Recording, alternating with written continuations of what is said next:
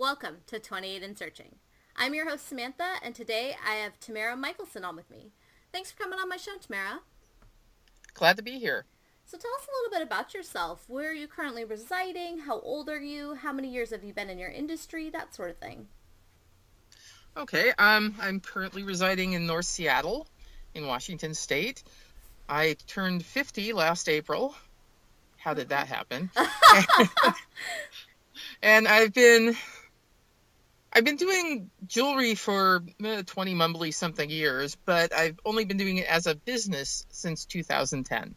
Okay, that's actually still a pretty long time. I mean, that's a good that's going to be going on 8 years here. Again, how did this happen? and so, uh, what exactly is your job title and what does it mean that you do? Well, um I identify myself as a self-employed jewelry artist. Mm-hmm. I'm the owner and sole proprietor of TM Originals Jewelry. Okay. And so you make the jewelry, sell the jewelry, you you run the whole th- the whole show. I I run the whole thing and there's only one of me. So So sometimes it can be, you know, a little hard to, you know, keep up with everything. Sure. And if people are looking for you, where can they find you? Um, on the web, you can find me at www.tmoriginalsjewelry.com. Okay, very cool. I have a theoretical Etsy site as well, but there's nothing listed because of the aforementioned problem of there's one of me, and I do two to four shows a month. Oh wow! Okay, okay. So... In general, I mean, this is a slow time of the year, but um, hmm. okay. And so how later on you, it gets really busy.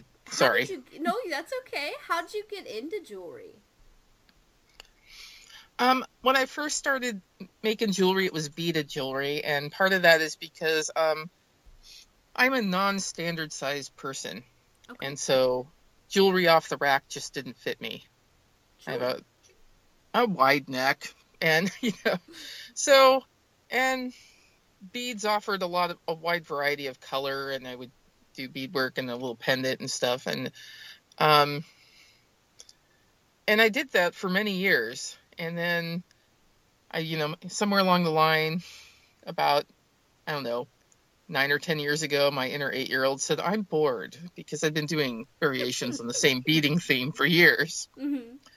So I started taking classes on other things, um, bead weaving, which is another um, another process, beaded embroidery.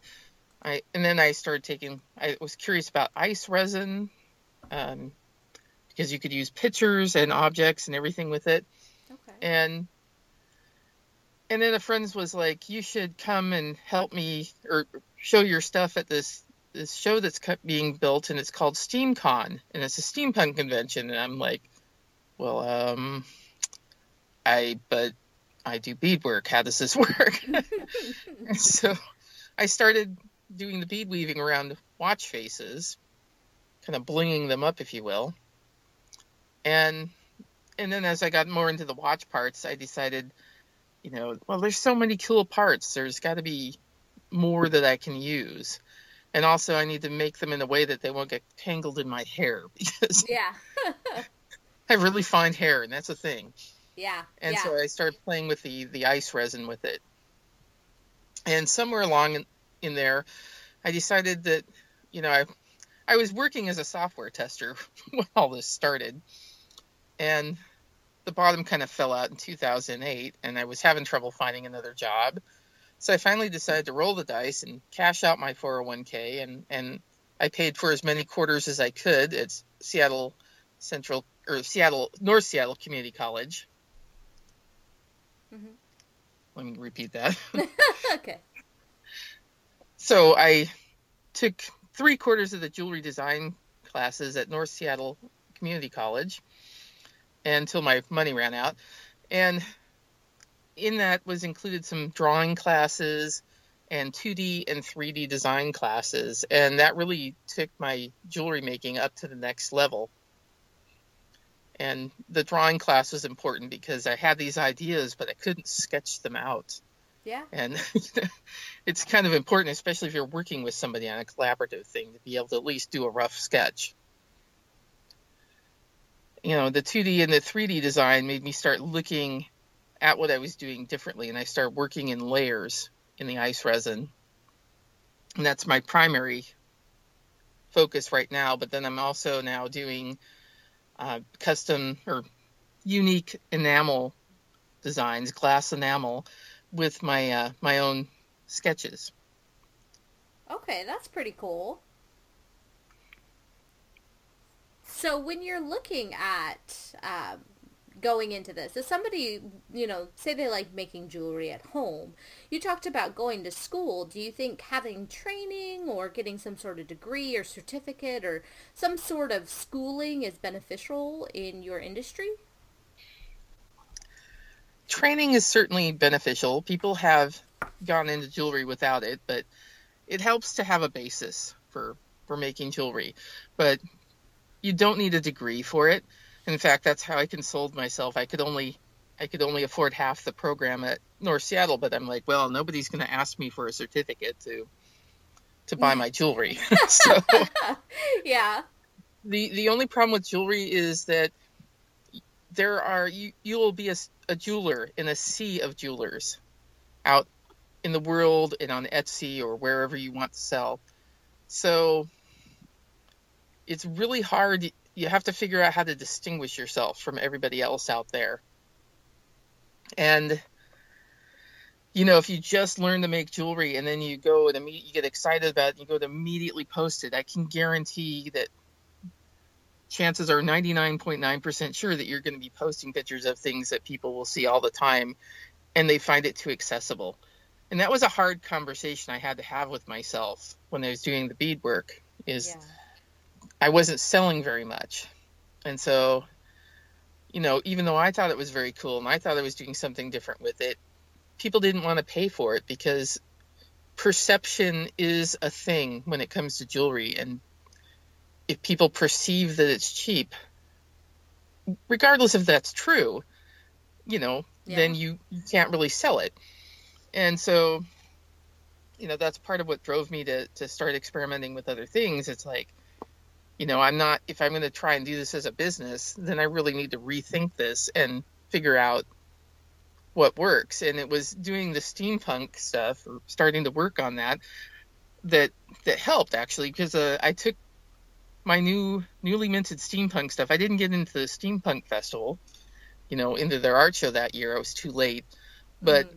I later took it to a local sci-fi convention, Norwescon, where I had been putting jewelry in the art show just as a, you know, kind of a fun thing to do while I was attending the convention for, for some years. And so I had like, I think it was only 12 pieces because they were all beaded still at that time, but with bead weaving and crystals and bling and watch parts and, and I put it into the art show and, and it was funny because that year for some reason, I think it was because I was in school, I couldn't really attend the convention too much. So I set my stuff up in the art show, and then you know friends would get back to me on if anything was being being um, bid upon. Yeah.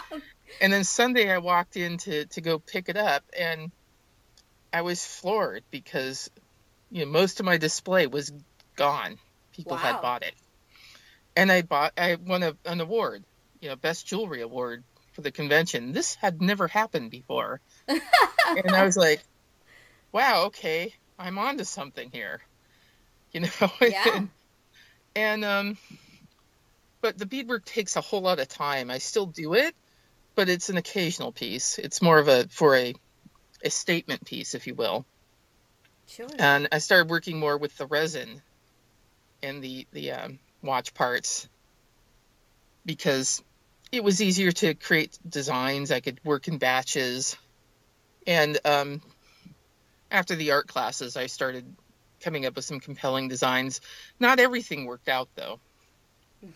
And a lot of trial and error. There's trial and error, and then you know then the other hard lesson you have to learn is, you know, not every idea you're going to come up with is going to be popular. Yeah. And that's okay. And that's the big part of it. And that's okay. you know, give yourself time for research and development. You know, I rushed some things out there and started making them without really testing the waters to see how popular they are. And so it's really funny. I would do some of the resin work in molds mm-hmm. so that I could put color in the background or, you know, you, you could see through the jewelry. And I thought that was really cool. But when it was just done in molds, people looked at it and they thought, well, it's plastic with watch parts. Mm. And technically that's true, but yeah, but it's it's really cool. And it and the resin I use is a what they call a jeweler's grade resin, so it's really cl- crystal clear and it will stay that way. It's not your grandmother's resin. It's gonna crack and turn yellow. Yeah. And so, and the ironic thing is, those pieces took me longer and more work to make because I had to, you know, once you get them out of the mold and you got to file them down and you got to drill a hole in them and you know either glue on a bale or drill it and wire wrap it and so finally I thought, why am I doing all this work, you know? Yeah. When it, it isn't being appreciated and it's like, how about we just put that to the side for now? And maybe later on we can we can readdress that, but it's just not going. And at some point, it's like, why do I keep lending table space to something people aren't really valuing? And, you know, working in the metal bezels and then filling them with the watch parts and layers, that people responded to better. And so it's like, well, let's go with that. And yeah. sometimes that's when you have to stand back and say, what's going on? And let go of things if you need to. Yeah, absolutely. And so if somebody wants to kind of get into jewelry, let's say they make jewelry for themselves like you were doing and they're considering making it a business, what would be a good way for them to start something like that to see if it's what they really want to pursue?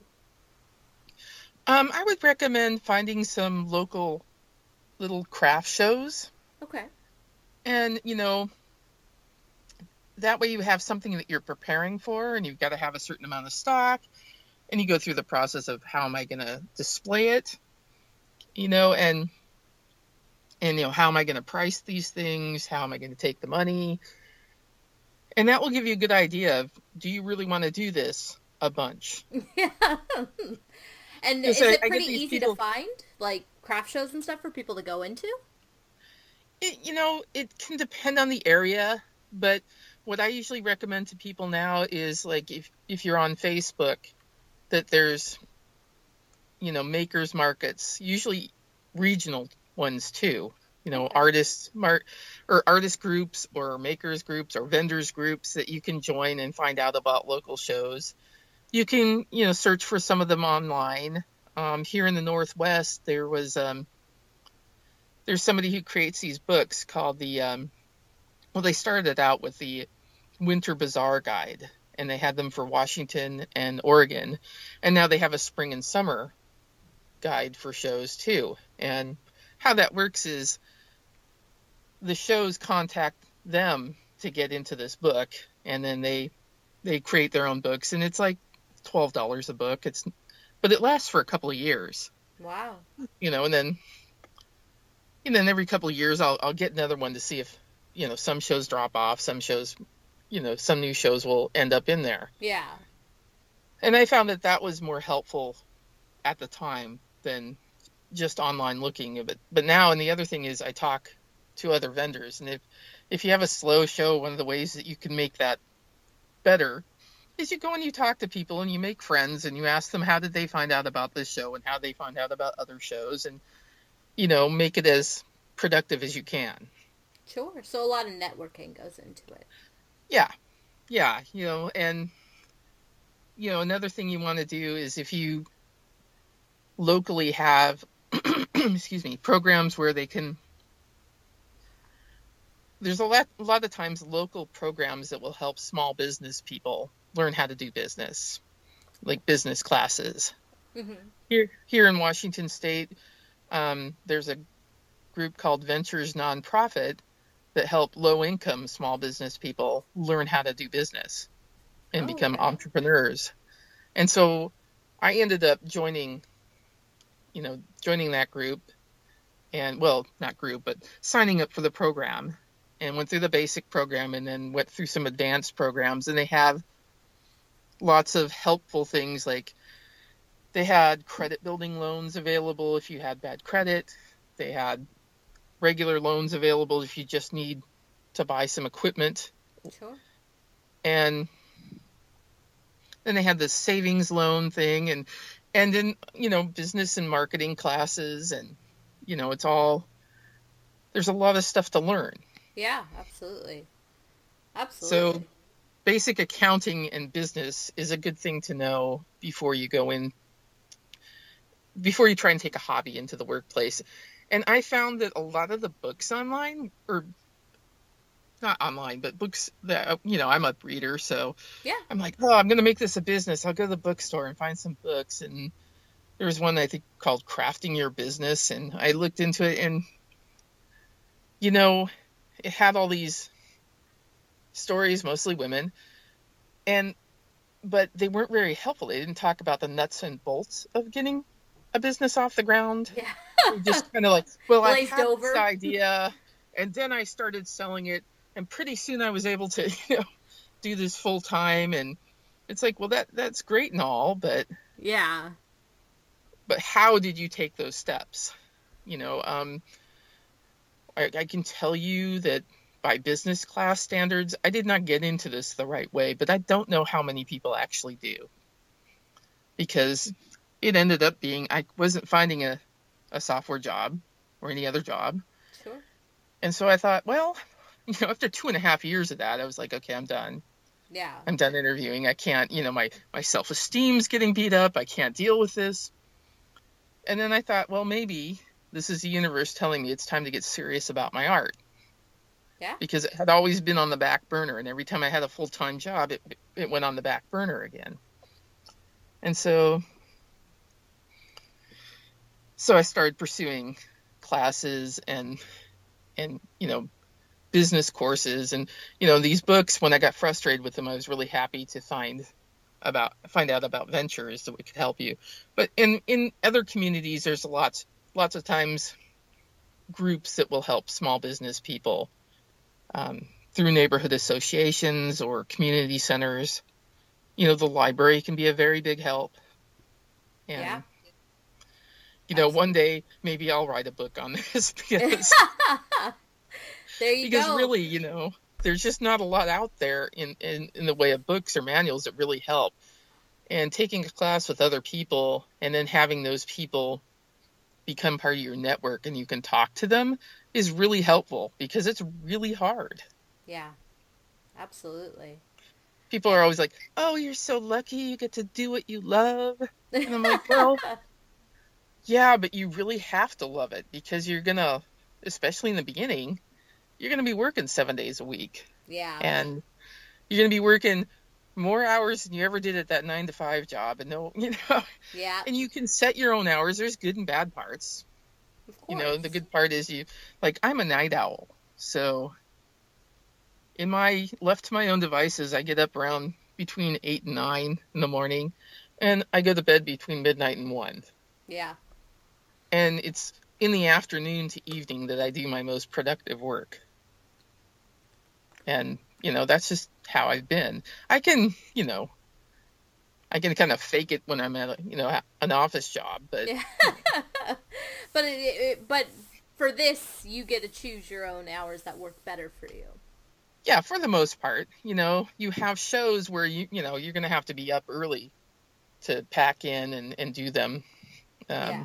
i do both indoor and outdoor shows it's great if you can get and set up the date before but sometimes you can't like yeah. outdoor shows in particular i do a street fair where you get there the first day you get there like six seven o'clock in the morning Oh wow. and you're open until six, seven o'clock in the evening. And they was like, "Oh, you could stay open later if you want, because it's a street fair." But most of us give up about then. Yeah. Yeah. Getting a little late. Long Yeah. day. It's a three-day show, and it was so funny. This one time, this this guy came up, and it was Friday, and I had elected you only had to stay open until six as a vendor, Mhm. and then it was optional. And I was there, and it was seven o'clock, and this guy comes up and he says, Well, why are these other businesses closed? And they hadn't done a good job at the time on the website explaining that the vendor area was only open till six. Yeah. And I said, Well, you know, the vendor area is open till six, or you can stay later if you want. I opted to stay open a little later. He's like, well, what about people that work? I'm like, um, you know, you got to be politic, but I'm like, dude, I've been here for 12 hours already. Yeah. And, you know, it's like, and this goes on all weekend, but you know, people kind of don't think about that, and that that's a problem. When you're a self-employed person, you have to deal with a lot of people's perception of what that means. Yeah. Sometimes there's this perception. I mean, if you're really fantastically successful, like say, oh, Bill Gates, who was self-employed at one point, then people respect you. And you know, if you make a lot of money at it, it's oh, then you're great. But if you're someone who's an average person and you're working at it, and right now you're kind of poor, yeah. you know, um, people look at you like somehow you're a slacker, and which is ironic since you're usually working harder than you ever have in your life, Yeah. and more hours, and you know, and so that's that's another reason why it's good to build up a network of other small business people because you can commiserate to each other because you have these days where you think, "Gosh, I'm a failure." Yeah. because I'm not rich. Well, you know, it takes time and it takes a lot of effort, but I have, in a lot of ways, a lot less stress about certain things. And I don't have to worry about like stereotypes and, and, you know, working with people that are passive aggressive. Yeah. You know, I'm my own boss. Yeah. You get to kind of choose what you're, you know, doing to some extent. Yeah. but it, it has made it difficult for me to get part-time jobs you know because sometimes I, I try and get a part-time job to help make the ends meet because it's a lot of pressure right now for for me and my price points. My price points are generally 28 to um, $60 for most stuff on my table. A few things less a few things more. It's not a huge price point so it's a lot of pressure on me i have to sell a lot of things and then I, you know, another thing people don't understand is like when you're selling at a show, you have paid to be there. Oh yeah. Yep. Sometimes you have paid hundreds of dollars to be there. And then there's like shows like, oh, I'm doing Emerald City Comic Con next month, Oh cool. and you I'm paid going to thousands of dollars to be there. Yes. Yes, you do. You know, what the booth I have is more than eleven hundred dollars. Wow. Yeah, it's worth it, but that's a lot of money to put out at once. Yeah. And, Yep. and then, you know, on top of that, it's like even when I pared down my bills, I live in Seattle. So I have a really fortunate rental place, with, which is not that expensive. And, you know, as soon as the landlord decides they want to sell the place or raise the rent to market value, I'm probably going to be out in, in the hinterlands of Everett or Olympia Yeah. because, because it's So so expensive. expensive here. Yep. And so, even paring down to basically rent, the utility bills, my car insurance, you know, I have to travel to shows in car. So, yeah. car insurance and roadside assistance are, are important things for you to have when you're a poor person. Mm-hmm. And, or even in general. Yes. And then the phone, because that's how I take my, my payments. So, what got me into using a smartphone was the Square. Yep. The square doesn't cost anything after you buy the the reader. You know, I mean, there's a small percentage taken out when you make sales, but I can tell you, you know, some people are have never done business before. They were like, "Oh, they take three percent." I'm like, "Oh, you have no idea." Yeah. you could even get a credit card company to talk to you about a credit card machine in the past. It, you know, sometimes you couldn't Yeah. you know, you, or you had to really fight for it. And then it was like you had a machine for the equipment rental, you had the, you know, the the tape, the receipt tape you had to buy, you had monthly fees and transaction fees, and all these fees associated with it was so much more expensive. And so a friend of mine who's been making and selling jewelry for over 30 years now, they got rid of their credit card machines after they you know they heard my experiences with Square and they they tried it out. They they got rid of one machine, they had two, and, and tried the square, and eventually they got rid of the other ones because it made a lot more sense. Yeah, and went directly for the better option. Yeah. Yeah. And it's important to have that because there are some shows, depending on how flush people are feeling with money, there's some shows I don't have any cash sales or very few. Yeah. Yeah, most people use cards. I mean, that's the way they go about it. Yeah. Emerald City Comic Con is, is ironically one of the the places where I do take more cash sales because sometimes that's how people budget themselves through the weekend so they don't spend all their money in one or two days. Yeah. And so when you're talking about going to all these shows and doing all this stuff and I mean you kind of have to do this in in the type, you know, making jewelry and selling it. What what kinds of personalities do you think would work well doing your career choice? Um detail oriented would be good. Okay. And I think the the qualities that made me a good software tester and business analyst lended themselves well to what I do. I mean, a lot of what I'm making the jewelry is very meticulous. It's time consuming. It's little teeny work.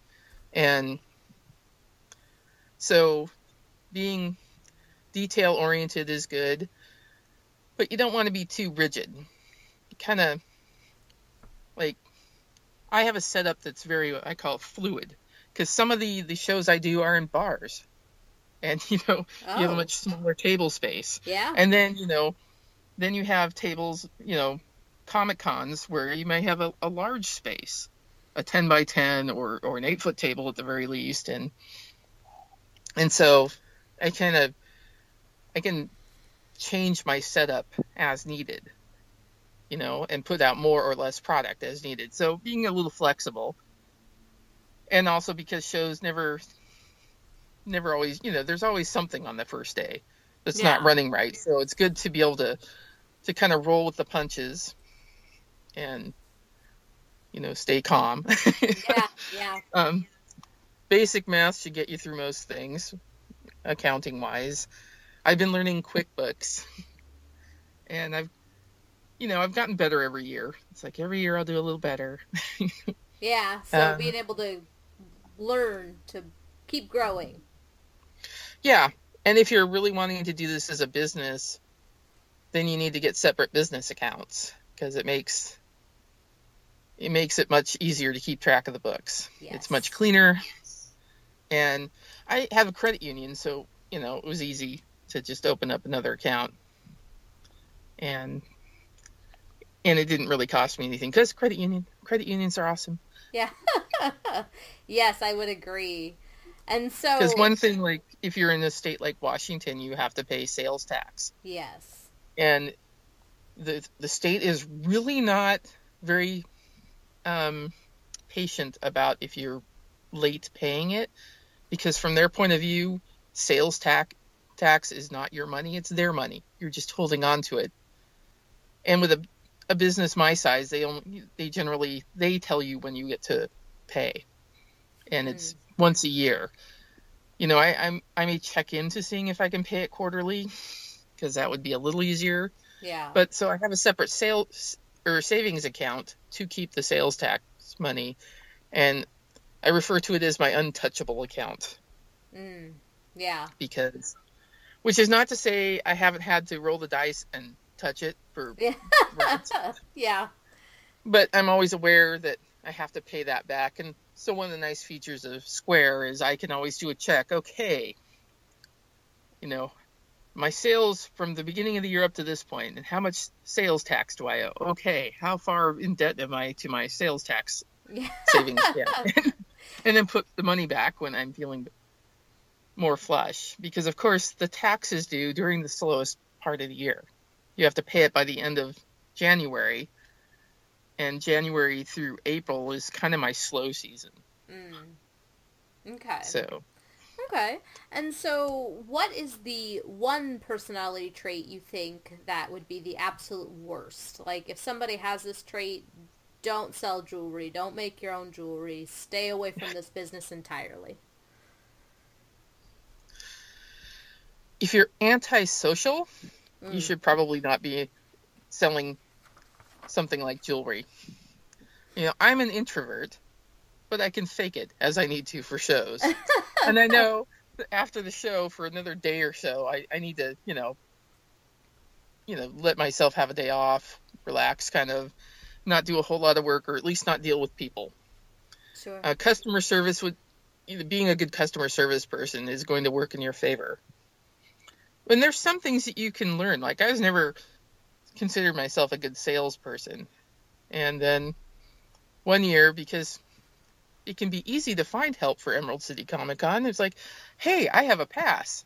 If you come help me at my booth, yeah, you can, you can wander the pass. con a lot, you know. Yeah. Yep. And you know, but you need to spell me for the bathroom and bring me coffee. and, but I'll pay for their coffee, you know. Yeah. But so one year I did that, and my um, roommate's son helped me out, and he was excellent at talking to people in a non-used car salesman way. He was engaging, but not, you know, creepy. Yeah. and so, you know, at one point I'm like, I'm just gonna sit back here and pack up things for you, and I just watched him as I you know, yeah. as he was selling things. I mean, so you can take classes on on learning to talk about your business and being able to talk to people and sell them. But if you really don't like people, probably not the business for you. Okay. Because jewelry in particular, people like to purchase more in person. Yeah. I it, sell way better at shows than I ever have anywhere else. Because it feels personalized, right? It feels like something special. Right. Right it's personalized, it's special. People can look at it and see how it looks, and you know, and they really understand. They can really see the size, how it how it appears on them. Yeah. Oh, yeah. That too, because you know, jewelry's such an individual thing. You know, sizing, like even just the size of the item. Like if you buy earrings, you don't. You know, some people like them very large, some people don't. So yeah, I, I could absolutely see that being the case. And I would warn you know if you're really really OCD, might not want to sell this for a living because I mean people will come up to your table and I want them to touch my stuff because that's how you know. Yeah, you sell they get it. A yeah. relationship with it, you know, and that's they they try it on, they look at it close and all that, and that's important. But it also means that that you know you get a crowd of people through, and you you got to tidy up your your table a bit. It can get really messy. Mm, yes. And and there's a fine line between you don't want to be overly tidy so that people feel like they can't touch things, but you don't you know, but you want to make it so it's not a snarled mess of a table. You yeah. know, wants to look inviting too. Presentable but inviting. Right. right. Okay, fine line. Approachable. And so, what has been the worst day of your career so far? Yeah, well, I was trying to think about that. um,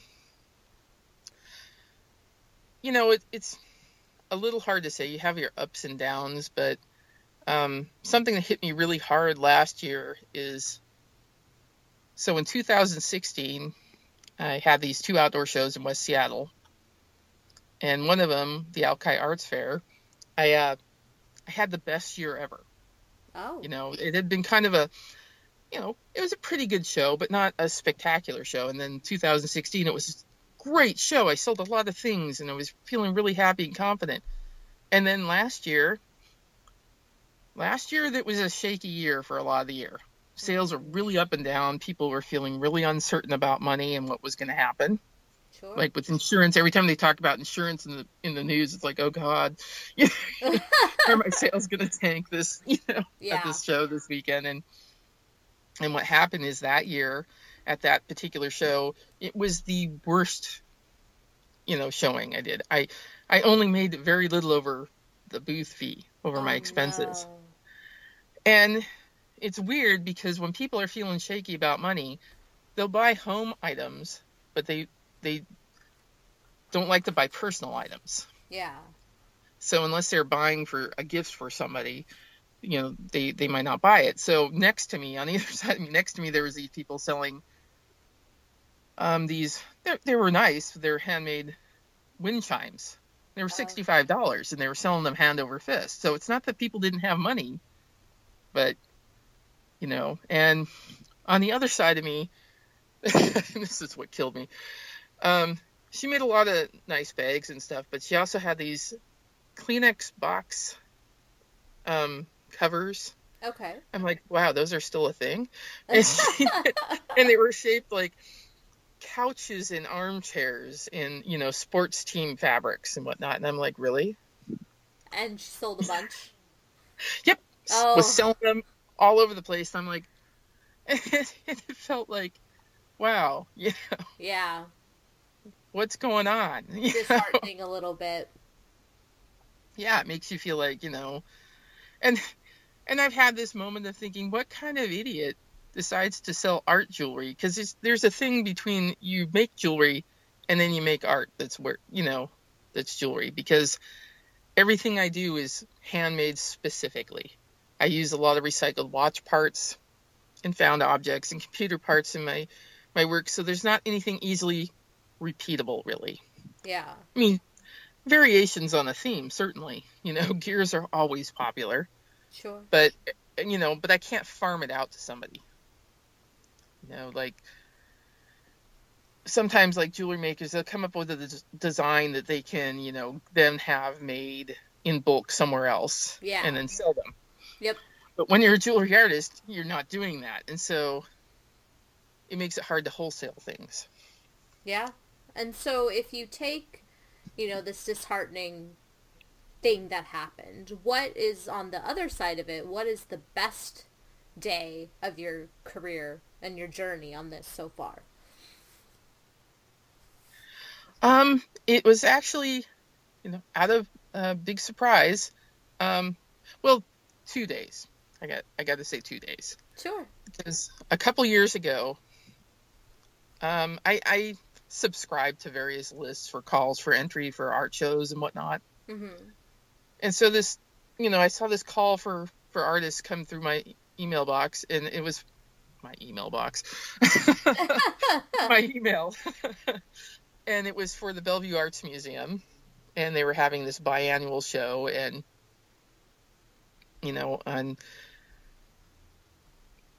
and it was for metal jewelry made in metal, that that sort of thing, and I emailed them and I said so you know i saw this call for entry and you said that you could you could push the boundaries of what of what your theme meant and working with metal and stuff. And you know here's some pictures of what i do with you know recycled pocket watches and watch parts. And do you think that this would be you know appropriate for me to apply to, to your show?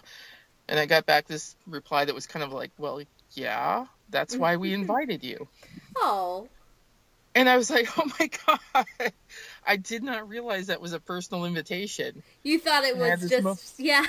I thought it was one of those call for entry things that, you know, just a list sending it, you know, to everybody Everyone on that list. it. Yeah. And I was like, wow, someone at Bellevue Arts Museum knows my work. Yeah, And, that's you know, pretty cool. You know, and the way these go, I, I didn't get into the show because there's only, there was only like 40 spaces for the 300 people that were invited to apply. And that's fine. Um, but that was a really big high, you know, that somebody, uh, you know, an arts museum knew my work. I was, I was like, wow. Yeah. Absolutely. And then late last year, I had one of my holiday shows was eh, not so great. But, you know, again with the networking, and somebody picked up my card and they said, Oh, hey, I know somebody who works at Recology and buys for their stores, and I'm going to give him your card. I think you'd be a good fit. And I'm like, Okay, great. And, you know, that doesn't happen a lot, but also a lot of times when people say, Oh, I'll get back to you, and it's like, Awesome. And if they do, it's great, but you don't count on it. yeah. And Absolutely. they did get back to me and they placed this wholesale order. Wow. And, and it was like, sorry, bobble the phone. That's okay. So this wholesale order was for 72 necklaces and 24 pairs of earrings. Wow. You know, I had made up a, a kind of a line sheet, a beginning line sheet for them to look at. And they were like, we like 12 of these and 12 of those. And, you know, and I was like, oh my God, that's great. Oh my God, now I have to make it. yeah.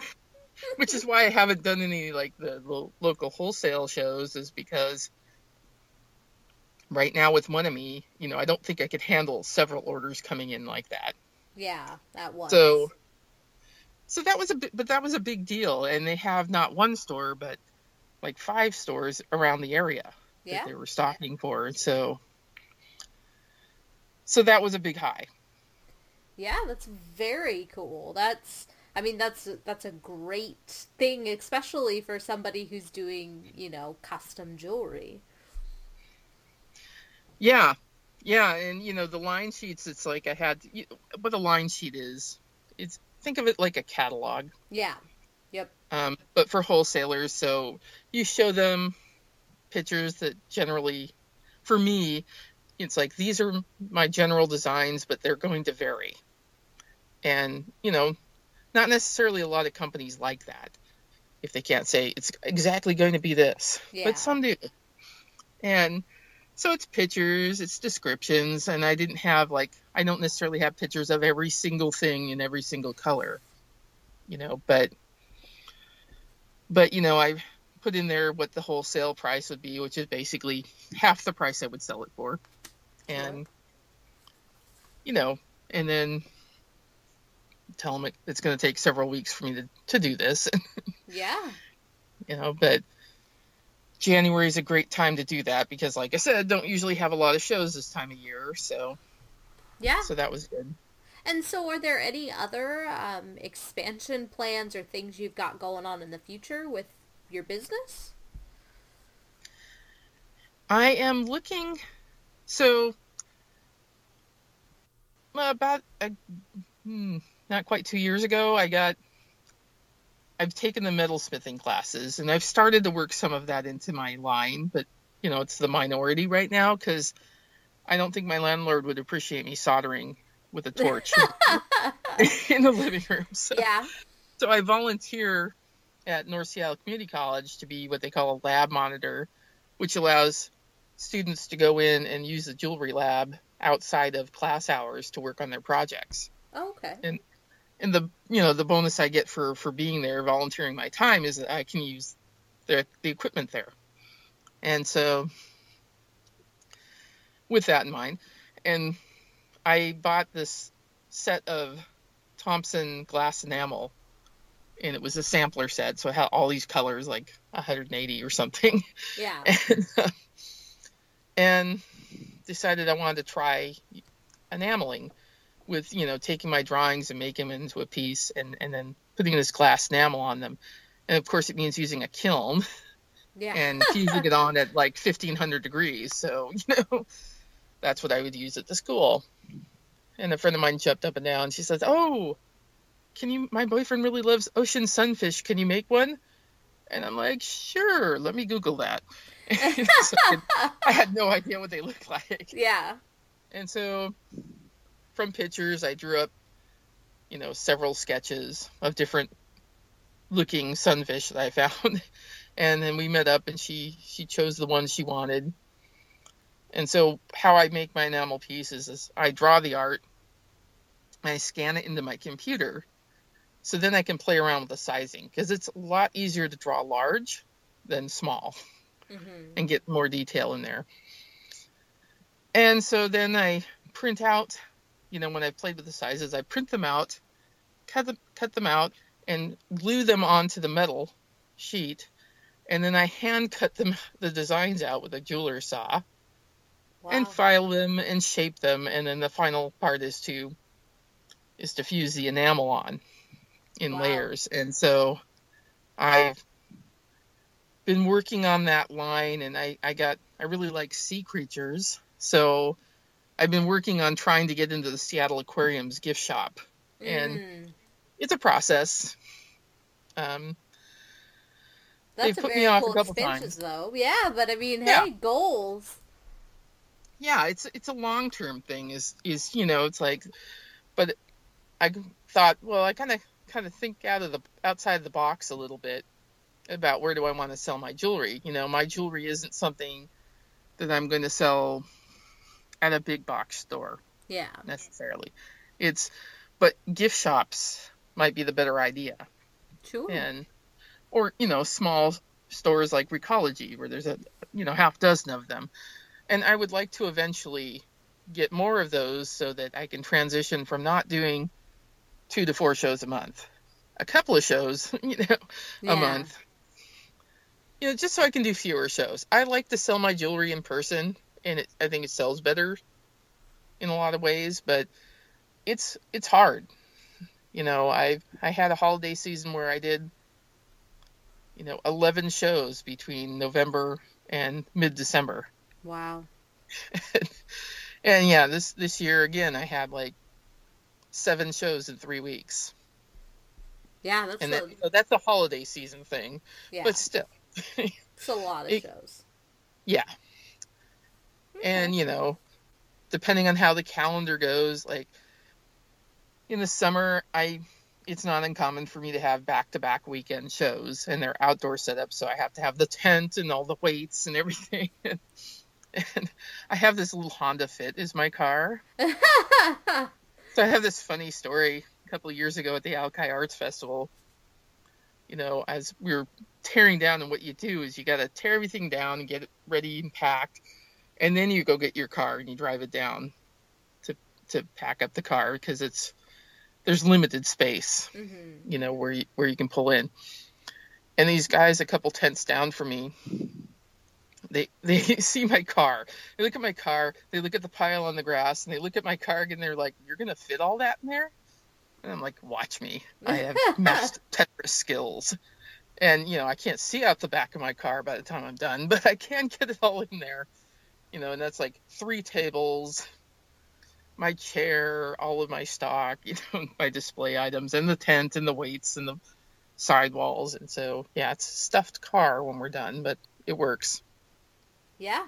I mean that's that's pretty crazy. Like that's a fairly small vehicle, but as long as it gets it done, I guess that's all that matters.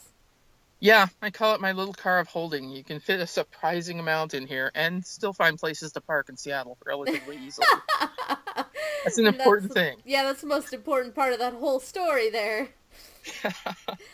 Okay, so we've kind of gone through, um, you know, what it means to own a jewelry business and kind of what you've gone through and, you know, how you get started and what you kind of need to know to at least, you know, show an interest in what you're doing. So I just have a few mm-hmm. more questions for you. Okay.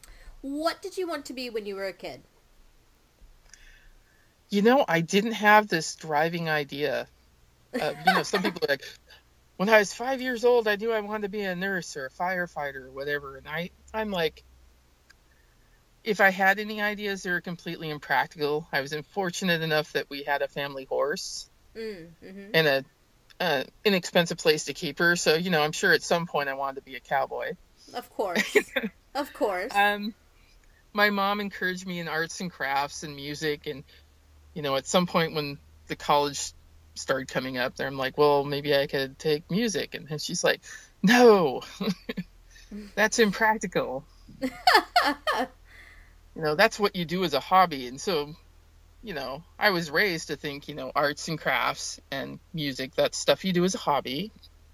Well, now it's and funny not. Enough, yeah.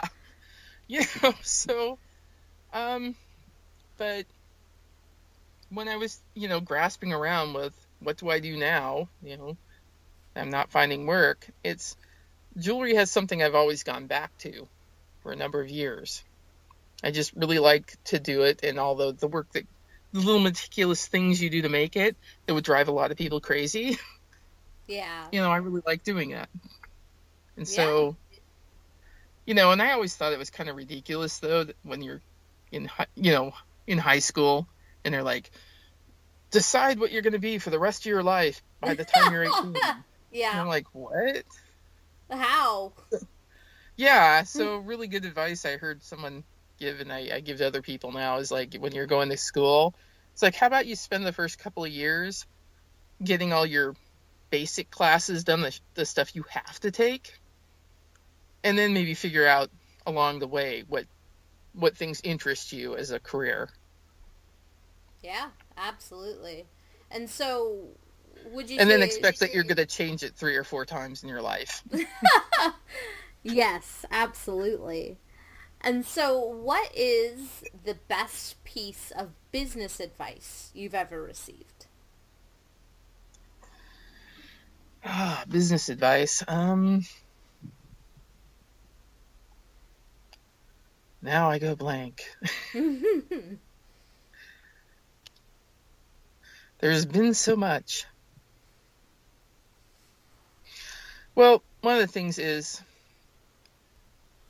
like I tend to be a little perfectionist. And, you know, I've gotten better over the years, but mm-hmm. you know, I you know, people to sit me down, it's like you can't put on yourself that you're gonna do everything right all at once. That you can do all the things right away. So that's why when I say QuickBooks, I get better every year. It's, you know, allowing for myself that I'm not going to be perfect, but I'm going to try and get better every year. Yeah. And and it's you know kind of the same with the shows and things you're making. Um, one of the pieces of advice I would give people if they're making art of any sort is if you're deciding to do it for a business, still remember that it's okay that, that not everything makes money. you know, not everything you do has to make money. You know, um, I know in this in our society, particularly for women, when they do arts and crafts, people kind of expect that you're going to monetize that, and that's ridiculous. You shouldn't have to. Um, yeah. Unless it's something you really want to do. If you if this is not something you really want to do, then don't try and make a business of it just because somebody else says you should. You know? Yeah. Because everybody else has ideas about what you should do. Oh yeah, so this is the other piece of advice is like you know, do what you want to do. Go with your gut. Even if people say, oh, I don't know if there's a market for that. Well, there is. It might take you a little time to find it. But when I have tried to do stuff that was like a you should thing, you know, mm-hmm. rather than something I was really interested in, um, it didn't go well. you know, it's like people can tell your heart's not really in it. Yeah. Or there might be other reasons. Like I was doing cameos in resin and I was trying, you know, well, I could do all these colors and I can make them in black, you know, and, and glow in the dark and whatnot. But when push comes to shove, the clay ones you can find on Etsy for three dollars, that's what people are going to spend. They don't they don't care that much about all the colors and all the you know glow in the dark. Sure. And so it became this thing, you know, I, I just kept doing it for a while. And I'm like, why are you doing this? why are you filling your table with stuff that's not even really about your art? It's somebody else's cameo that you're, you know. So my advice is do what really speaks to you as an artist, and then work at finding your audience. Yeah, absolutely. I I think that's great advice and I I love what you're doing and I, I wish you all of luck. Thank you for coming on my show today. Well, thank you for inviting me. It was, you know, a pleasure to talk with you and it's I hope that this helps somebody else follow their dreams. If you like this episode or you're looking to change your career, go to 28andsearching.com or become a patron to get exclusive content sent directly to you. See you next week.